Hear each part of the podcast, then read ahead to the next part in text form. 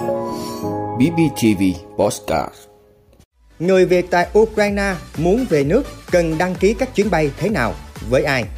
Giá xăng leo thang, hàng ngàn tàu cá phải nằm bờ. Hội đồng thẩm định nhà nước thông qua dự án đường vành đai 3 thành phố Hồ Chí Minh. Nhóm G7 chính thức bỏ quy chế tối Huệ quốc với Nga. Phát hiện loài rùa khổng lồ mới trên quần đảo Galapagos. Đó là những thông tin sẽ có trong 5 phút sáng nay ngày 13 tháng 3 của BBTV. Mời quý vị cùng theo dõi. Thưa quý vị, Nhằm tiếp tục hỗ trợ quá trình sơ tán của bà con người Việt Nam sinh sống tại Ukraine, Ủy ban Nhà nước về người Việt Nam ở nước ngoài, Bộ Ngoại giao có thư ngõ gửi thông tin tới các hội đoàn người Việt Nam tại Ukraine, Ba Lan, Romania, Hungary, Slovakia, Séc và Đức hỗ trợ bà con đăng ký các chuyến bay về nước và liên hệ trong trường hợp cần thiết. Đề nghị các hội đồng thông tin đến bà con thường xuyên theo dõi các thông báo đăng tải trên trang website chính thức của Đại sứ quán Việt Nam tại Romania và Ba Lan khi có thông báo chính thức về việc tổ chức chuyến bay, bà con cần liên hệ và đăng ký trực tiếp với Đại sứ quán Việt Nam tại Romania đối với bà con đang sơ tán tại Romania và Đại sứ quán Việt Nam tại Ba Lan đối với bà con đang sơ tán tại Ba Lan hoặc thông qua đường dẫn đăng ký của các đại sứ quán nêu trên. Thưa quý vị, hiện nay tại 6 huyện thị thành phố ven biển của Thanh Hóa có gần 7.000 tàu thuyền đánh bắt hải sản xa bờ và gần bờ. Do xăng dầu tăng giá, đến nay tỉnh này có 1.200 tàu cá nằm bờ, trong đó có 555 tàu lớn đánh bắt xa bờ. Do xăng dầu liên tục tăng giá, hầu hết số tàu khai thác hải sản xa bờ của xã này phải nằm bờ. Mỗi chuyến khai thác hải sản xa bờ, tàu phải đi hơn nửa tháng. Chi phí xăng dầu ngày càng cao, công lao động không thể giảm, nên nhiều tàu đi khai thác không đủ bù lỗ cho chi phí nhiên liệu trả tiền nhân công Tại cảng cá Hòn Rớ, xã Phước Đồng, thành phố Nha Trang, Khánh Hòa, cảng cá lớn nhất khu vực Nam Trung Bộ, hàng trăm tàu nằm bờ do giá xăng dầu tăng cao. Nhiều ngư dân cho biết nếu tình trạng này kéo dài sẽ phải ngừng đánh bắt một thời gian. Sau chuyến biển vừa rồi, chỉ thu được hơn 2 tấn hải sản, bán ra được khoảng 120 triệu đồng, trong khi chi cho chuyến đi là hơn 200 triệu đồng. Ông Lê Đăng Vinh đang tạm thời cho tàu nằm ở cảng để tính toán tiếp. Theo lãnh đạo Chi cục Thủy sản Khánh Hòa, Hiện toàn tỉnh có 708 tàu cá hoạt động khai thác thủy sản xa bờ. Các tàu cá đang gặp nhiều khó khăn, thậm chí một số tàu tuy đã trễ hạn đăng kiểm nhưng vẫn không tiến hành thủ tục để gia hạn vì lý do nghỉ biển gặp khó khăn về kinh phí.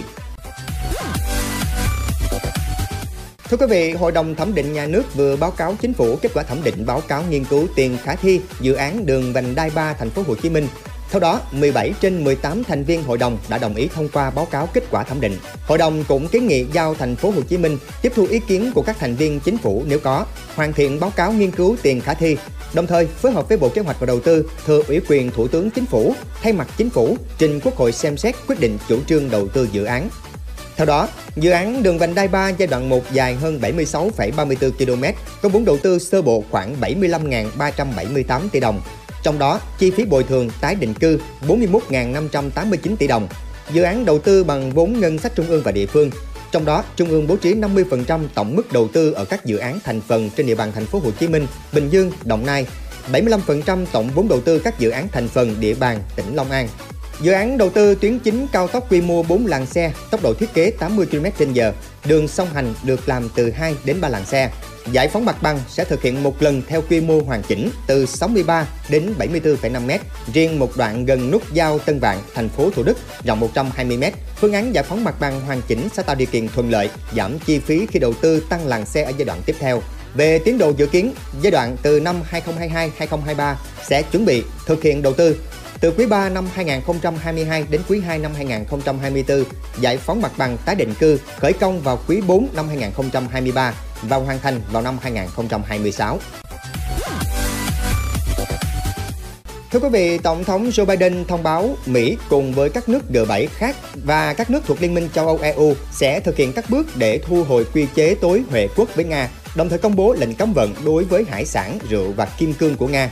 Mỗi quốc gia phải thực hiện việc thay đổi trạng thái thương mại của Nga dựa trên các quy trình quốc gia của riêng mình. Tại Mỹ, quy chế tối huệ quốc có tên là quan hệ thương mại bình thường vĩnh viễn. Các thành viên lưỡng đảng đều tỏ ra ủng hộ việc bỏ quy chế này. Các lệnh trừng phạt đã khiến nền kinh tế Nga khốn đốn. Quỹ tiền tệ quốc tế IMF dự đoán rằng nền kinh tế Nga sẽ rơi vào suy thoái trong năm nay. Theo Văn phòng đại diện thương mại Mỹ, năm 2019, Nga là đối tác thương mại hàng hóa lớn thứ 26 của Mỹ với khoảng 28 tỷ đô la Mỹ trao đổi thương mại giữa hai nước. Việc tước bỏ quy chế tối huệ quốc của Nga mở đường cho Mỹ và các đồng minh áp đặt thuế quan đối với nhiều loại hàng hóa của Nga. Điều này sẽ gây thêm áp lực lên nền kinh tế vốn đang rơi vào suy thoái sâu do các lệnh trừng phạt.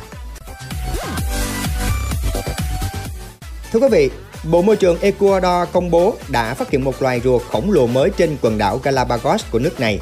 Các nhà khoa học đã so sánh vật chứng di truyền của những con rùa hiện sống trên đảo San Cristobal thuộc quần đảo Galapagos với mẫu xương và mai rùa thu thập được trong một hang động nằm trên vùng đất cao của đảo này vào năm 1906. Các nhà khoa học đã phát hiện thấy những con rùa trên có đặc điểm di truyền trùng với một loài rùa khác. Ơn quý vị đã luôn ủng hộ các chương trình của Đài Phát thanh truyền hình và báo Bình Phước. Nếu có nhu cầu đăng thông tin quảng cáo ra vặt, quý khách hàng vui lòng liên hệ phòng dịch vụ quảng cáo phát hành số điện thoại 02713 887065. BBTV, vì bạn, mỗi ngày.